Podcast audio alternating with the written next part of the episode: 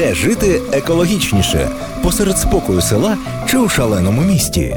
Аня, господиня екоферми у селищі Згар, і Настя, факт-чекерка з Києва, перевіряють, як поєднати зелені звички із повсякденним життям. Різні досвіди, різні підходи, але такі однакові проблеми: куди дівати старий одяг, як не переборщити з покупками, скільки та яких побутових засобів необхідно для щастя. Почуєте у свідомі вдома на Urban Space Radio. Проєкт з впровадження підходів кругової економіки в Івано-Франківську підтримується посольством Швеції в Україні за програмою Міжнародного фонду відродження та виконується платформою Тепле місто. Думки, висновки чи рекомендації належать авторкам цього подкасту і не обов'язково відображають погляди уряду Швеції та Міжнародного фонду відродження.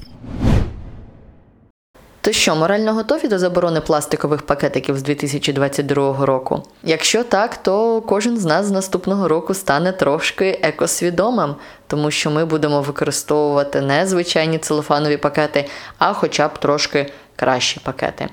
Привіт, це з вами Настя, і сьогодні будемо розбиратися, а як же нам краще бути екосвідомими поза домом.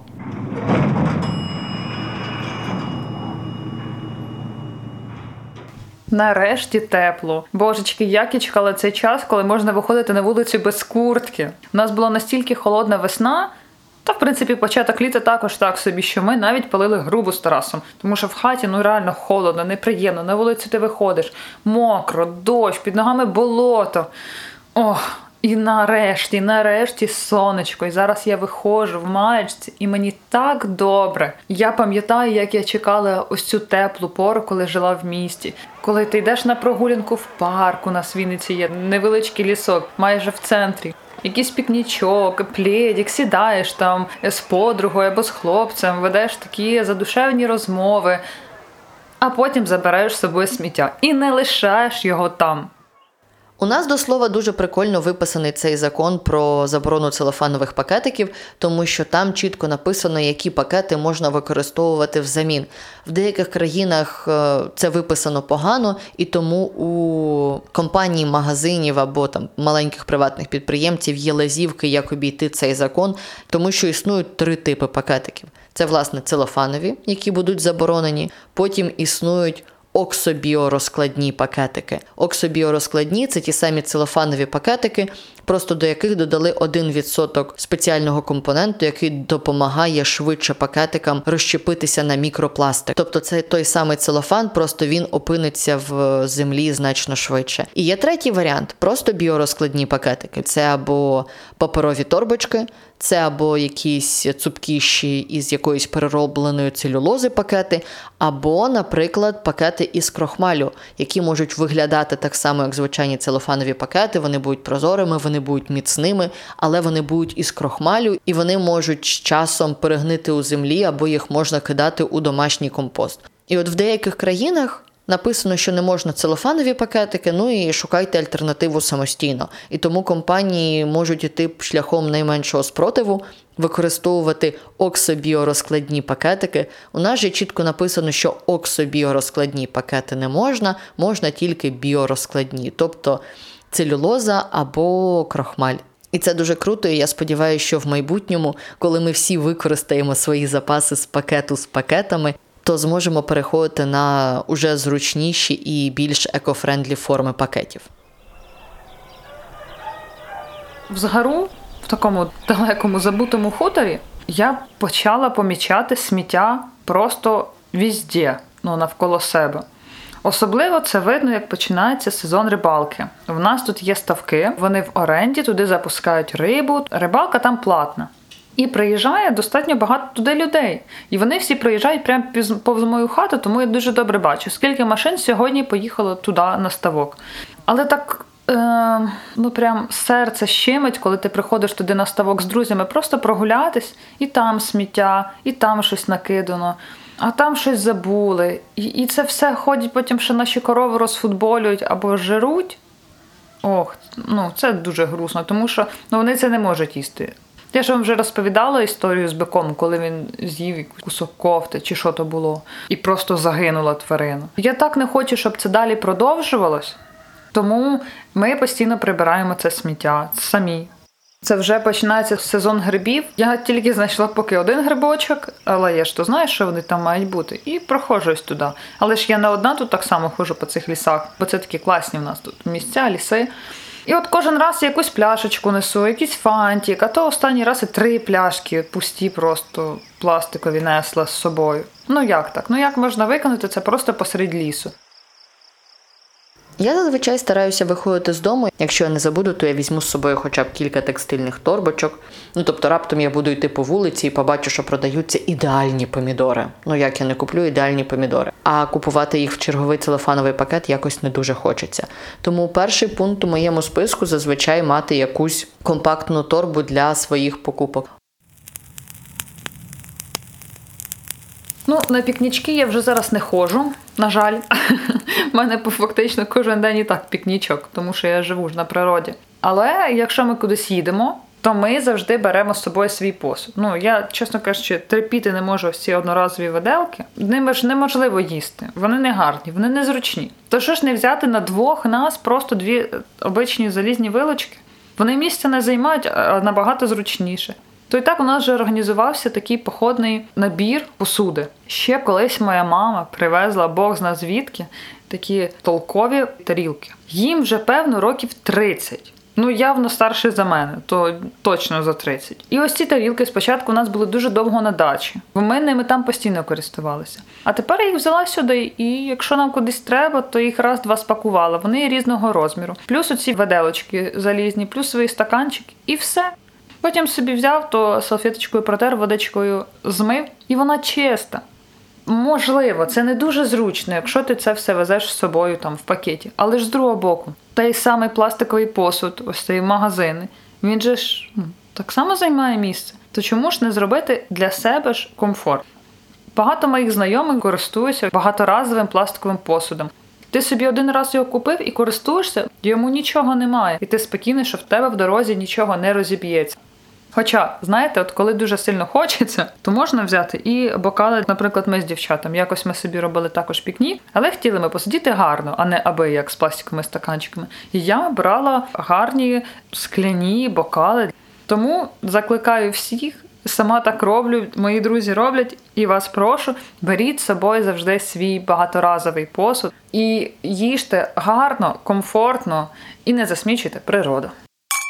Не забути з собою термокружку це дуже важливо, тому що я дуже часто п'ю каву поза домом. Я собі приблизно два роки тому купила силіконовий стаканчик, який складається в таку невеличку шайбу, і потім за потреби ти його розкладаєш, одягаєш на нього осердя, за яке ти його тримаєш. У нього є кришка, і от уже я два роки користуюсь тією чашкою, і вона прекрасно відпрацьовує свої, здається, 500 чи 600 гривень, за які я її купила. Тому це просто от дуже велика рекомендація. Якщо ви п'єте каву поза домом, то майте з собою таку кружку. Вона реально небагато займає місця. Іноді вона мені навіть влазить в кишеню кофти.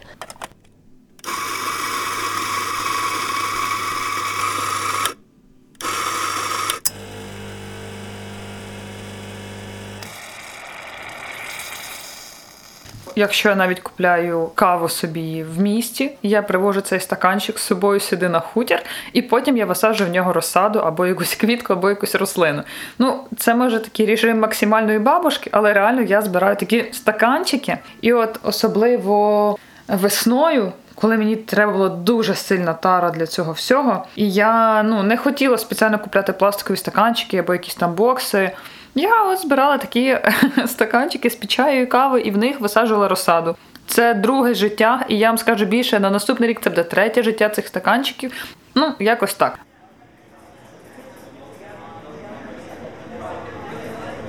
Звісно, бувають випадки, коли я забуваю свою кружку.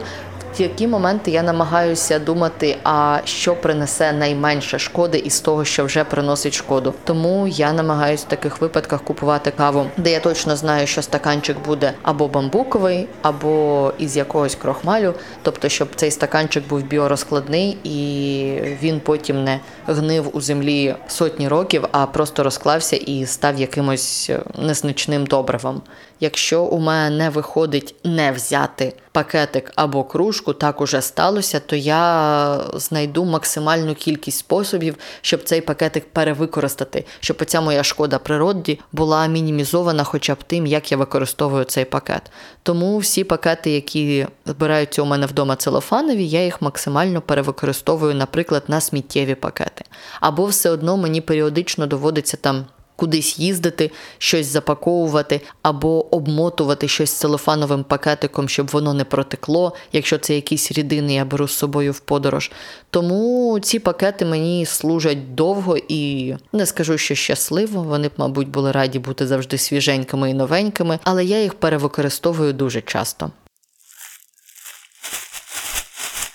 До речі, пам'ятаєте, коли президент підписував закон про заборону целофанових пакетиків, то він сказав, що кожен українець щороку використовує по 500 целофанових пакетиків, і це наш перший крок для того, щоб зменшити цю кількість. Так от, ми не знаємо, звідки в нього взялася цифра в 500 пакетиків. Ми у Вокщек, ми ж фактчекери, все ж таки намагалися зрозуміти, звідки взялася у президента ця цифра, і я знайшла найранішу появу цифри в 500 пакетиків на українця на рік. Її в 2000, здається, 17 році сказав один із чиновників КМДА. Що цікаво, до цього буквально за рік до цих слів київського чиновника одна із профільних організацій екологічних в Україні говорила про 300 пакетиків на українців. Їм я, до речі, вірю трошки більше, тому що у них я, хоча б можу приблизно уявити, як вони це рахували. Тому виходить, що ніхто не знає, скільки насправді пакетиків використовують українці. І це дуже погано, тому що якщо ми не маємо бази, від якої ми відштовхуємось, якщо ми не знаємо, як було, то коли у нас будуть якісь зміни, коли дійсно ми будемо проводити в країні якийсь аудит, наскільки покращив закон про невикористання целофанових пакетиків наше життя, то ми не матимемо порівняльної бази.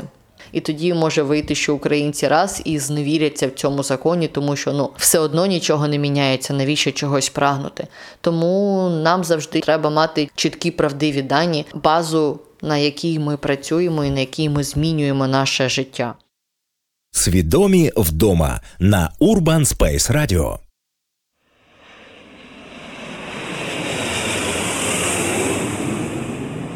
Я зараз у відпустці. Відпустку я летіла. Це Албанія, прекрасна країна. За нагоди обов'язково відвідайте. Я сюди летіла з ручною поклажею, тому мені треба було максимально все, що я хочу, помістити в один рюкзак. В бокову кишеньку свого рюкзака я всунула шайбочку із е, своєю кружкою для того, щоб пити в дорозі із нормальної чашки, а не брати пластикові стаканчики будь-де. Також я максимально яку косметику змогла перелити у менші пляшки від старої косметики, я її перелила. Звісно, деяку косметику, типу велику пачку шампуня, довелося вже докуповувати тут. Але, на мою думку, це все одно краще, ніж вести з собою цілий пакет сашеток, який ти будеш раз за разом викидати. Краще вже прилетіти і тут на місці купити пляшку шампуня.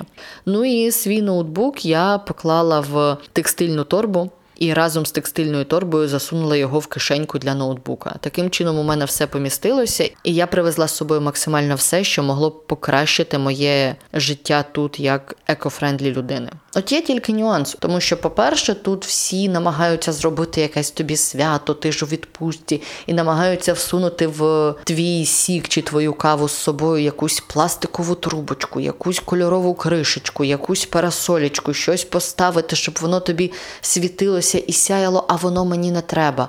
І іноді ти це можеш не догледіти, ну і ходиш з цією трубочкою і розумієш, що ти просто викинеш її через 10 хвилин, коли доп'єш свій сік. Ще одна штука це мовний бар'єр. Дуже складно жіночкам на базарі в Албанії. Мовою жестів показувати, що тобі не треба целофановий пакет. Оцей мовний бар'єр він, звісно, рішає. Ну і по-третє, ти у відпустці, ти ніби їхав сюди для того, щоб не заморочуватись, не думати зайвого, а тут тобі треба також з собою носити якісь речі, які допомагають тобі бути екосвідомішим. Це все ж таки певне навантаження, і якщо це в тебе не ввійшло в 100% звичку, то це вимагає певних зусиль.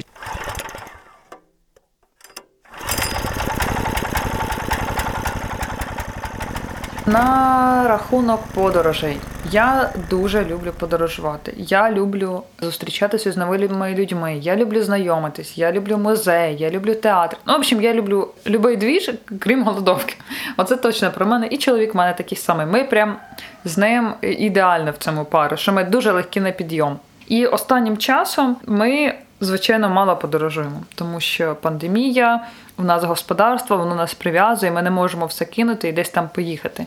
І якщо, наприклад, мені потрібно Вінницю, то їду я сама. Він мене не везе на машині для цього. Ну, тим паче, в нас була хороша машина Mazda, але вона низенька. От для села взагалі не підходить ця машина. Звичайно, ми її продали. Ті гроші ми вкладали в землю, в свої такі е, питання. Але купили такий супербус, дракон, ми його називаємо, праворульну Тойоту. Ну, це просто звір, а не тачка. Серйозно. Дуже вона, по-перше, смішна на вигляд, праворульна всі в шоці від цього. Як це Тарас на ній їздить? Я сама в шоці, бо я сиджу на місці водія, і мені було спочатку дуже страшно, коли ми їхали перші рази нею. Але нічого звиклась, все нормально. Так от, ця машина, вона, в принципі, бере не дуже багато палива. І е, з економічної точки зору, якщо порахувати гроші, то нам не аж так дорого двох з'їздити на ній у Вінницю. Приблизно це ті самі гроші, аби ми з ним їхали разом е, автобусом. Але для чого гнати машину, розбивати її просто по цим дорогам? І Тарас мене довозить до найближчої автобусної зупинки. Там я сідаю в маршрутку або в автобус і їду в Вінницю. Як би банально це не звучало, але математика дуже проста. Замість того, щоб 50 людей сіли на свої приватні автомобілі і поїхали у справах, ці 50 людей можуть сісти на громадський транспорт і доїхати одним великим автомобілем у своїх справах. Інша проблема, що у нас часто немає комфортного громадського транспорту, який іде в тих напрямках, в яких нам треба. Але це нам такий дзвіночок. Ми маємо топити як суспільство всі разом за якісний громадський транспорт і вимагати цього у своєї міської влади.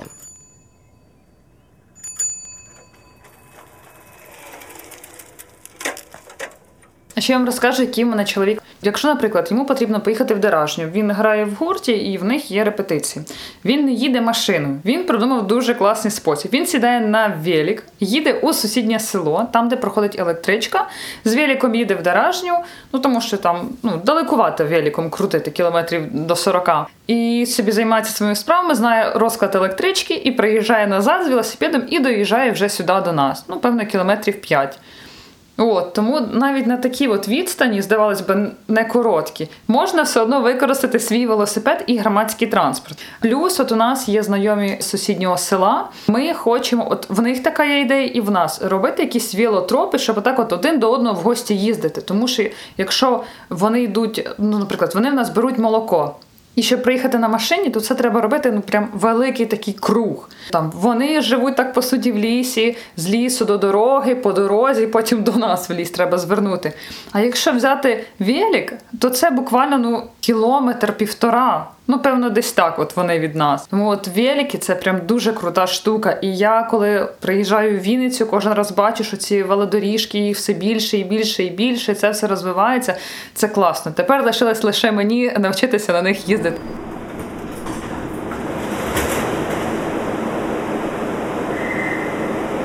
Обережно двері зачиняються. Наступна станція контрактова площа.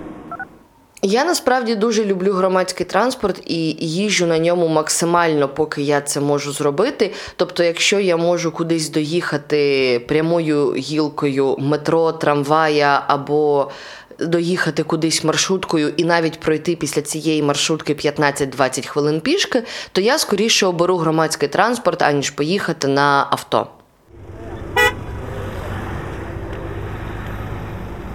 Тут на півдні Албанії, де ми відпочиваємо, з громадським транспортом дуже туго. Ми їздили у сусіднє місто на пляж, і єдиний громадський транспорт, який я бачила, він поєднував просто три міста. У нього не було жодного розкладу, і ми часто бачили, як люди стояли на необладнаних зупинках громадського транспорту. Там просто був знак, навіть не було жодного е, навісу або ніякої нормальної стоянки, де люди б могли сховатися від сонця. Уявляю, що це може бути однією з причин, чому Наприклад, ці люди можуть хотіти власне авто або можуть більше користуватися послугами таксі, тому що громадський транспорт для них не виконує його першу функцію довести їх куди їм треба.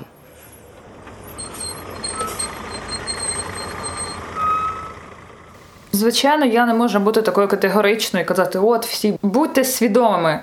Вдома, на вулиці, на прогулянці, де завгодно. Тому що, ну, наприклад, я не можу про себе сказати, що я роблю все от так, як повинно бути. Я багато чого не знаю. У мене, на жаль, немає таких прям суперсприятливих умов. Але ми хочемо. Ми хочемо і робимо те, що ми можемо. Я думаю, що я не одна така далеко не ідеальна. Звісно, я забуваю. Я часто все забуваю. Іноді у мене немає з собою торби, іноді немає у мене з собою невеличких торбочок текстильних для того, щоб класти якісь окремі покупки. У мене немає кружки з собою часто. В таких випадках я намагаюся думати про найменшу шкоду, а не про нуль шкоди, тому що ми все одно живемо і якось маємо взаємодіяти з природою, і певну шкоду ми все одно їй приноситимемо. В таких випадках я згадую одну пораду яку колись моїй знайомій дала її дієтологиня. Вона переходила на спеціальний графік харчування, і тоді вона спитала у дієтологині, а що робити, коли, от, наприклад, я в поїздці, я в відрядженні, або у мене щось термінове сталося, і я реально не можу поїсти так, як у мене написано в дієті. І відповідь була дуже проста: роби те, що ти максимально можеш в даний момент нічого кращого не буде, якщо ти почнеш себе товкти, гобати і капати сама собі на мізки, що ти щось робиш неправильно і будеш на цьому зациклюватись. Якщо щось не виходить, або ви тільки почнете це все робити, це вже круто. Ну не потрібно гнатися за чимось таким суперправильним. Головне, це от якісь такі, знаєте, маленькі кроки, абсолютно на перший погляд непомітні, потім їх дуже видно. Тому давайте е, об'єднуватись, підтримувати один одного. І тоді ми всі зможемо бути свідомими завжди і не тільки вдома.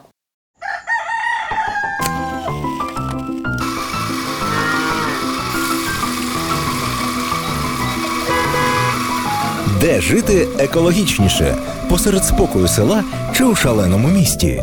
Аня, господиня екоферми у селищі Згар, і Настя, факт-чекерка з Києва, перевіряють, як поєднати зелені звички із повсякденним життям різні досвіди, різні підходи, але такі однакові проблеми: куди дівати старий одяг, як не переборщити з покупками, скільки та яких побутових засобів необхідно для щастя.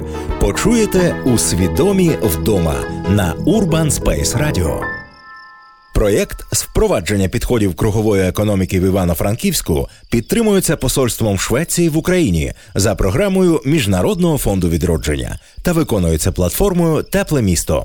Думки, висновки чи рекомендації належать авторкам цього подкасту і не обов'язково відображають погляди уряду Швеції та Міжнародного фонду відродження.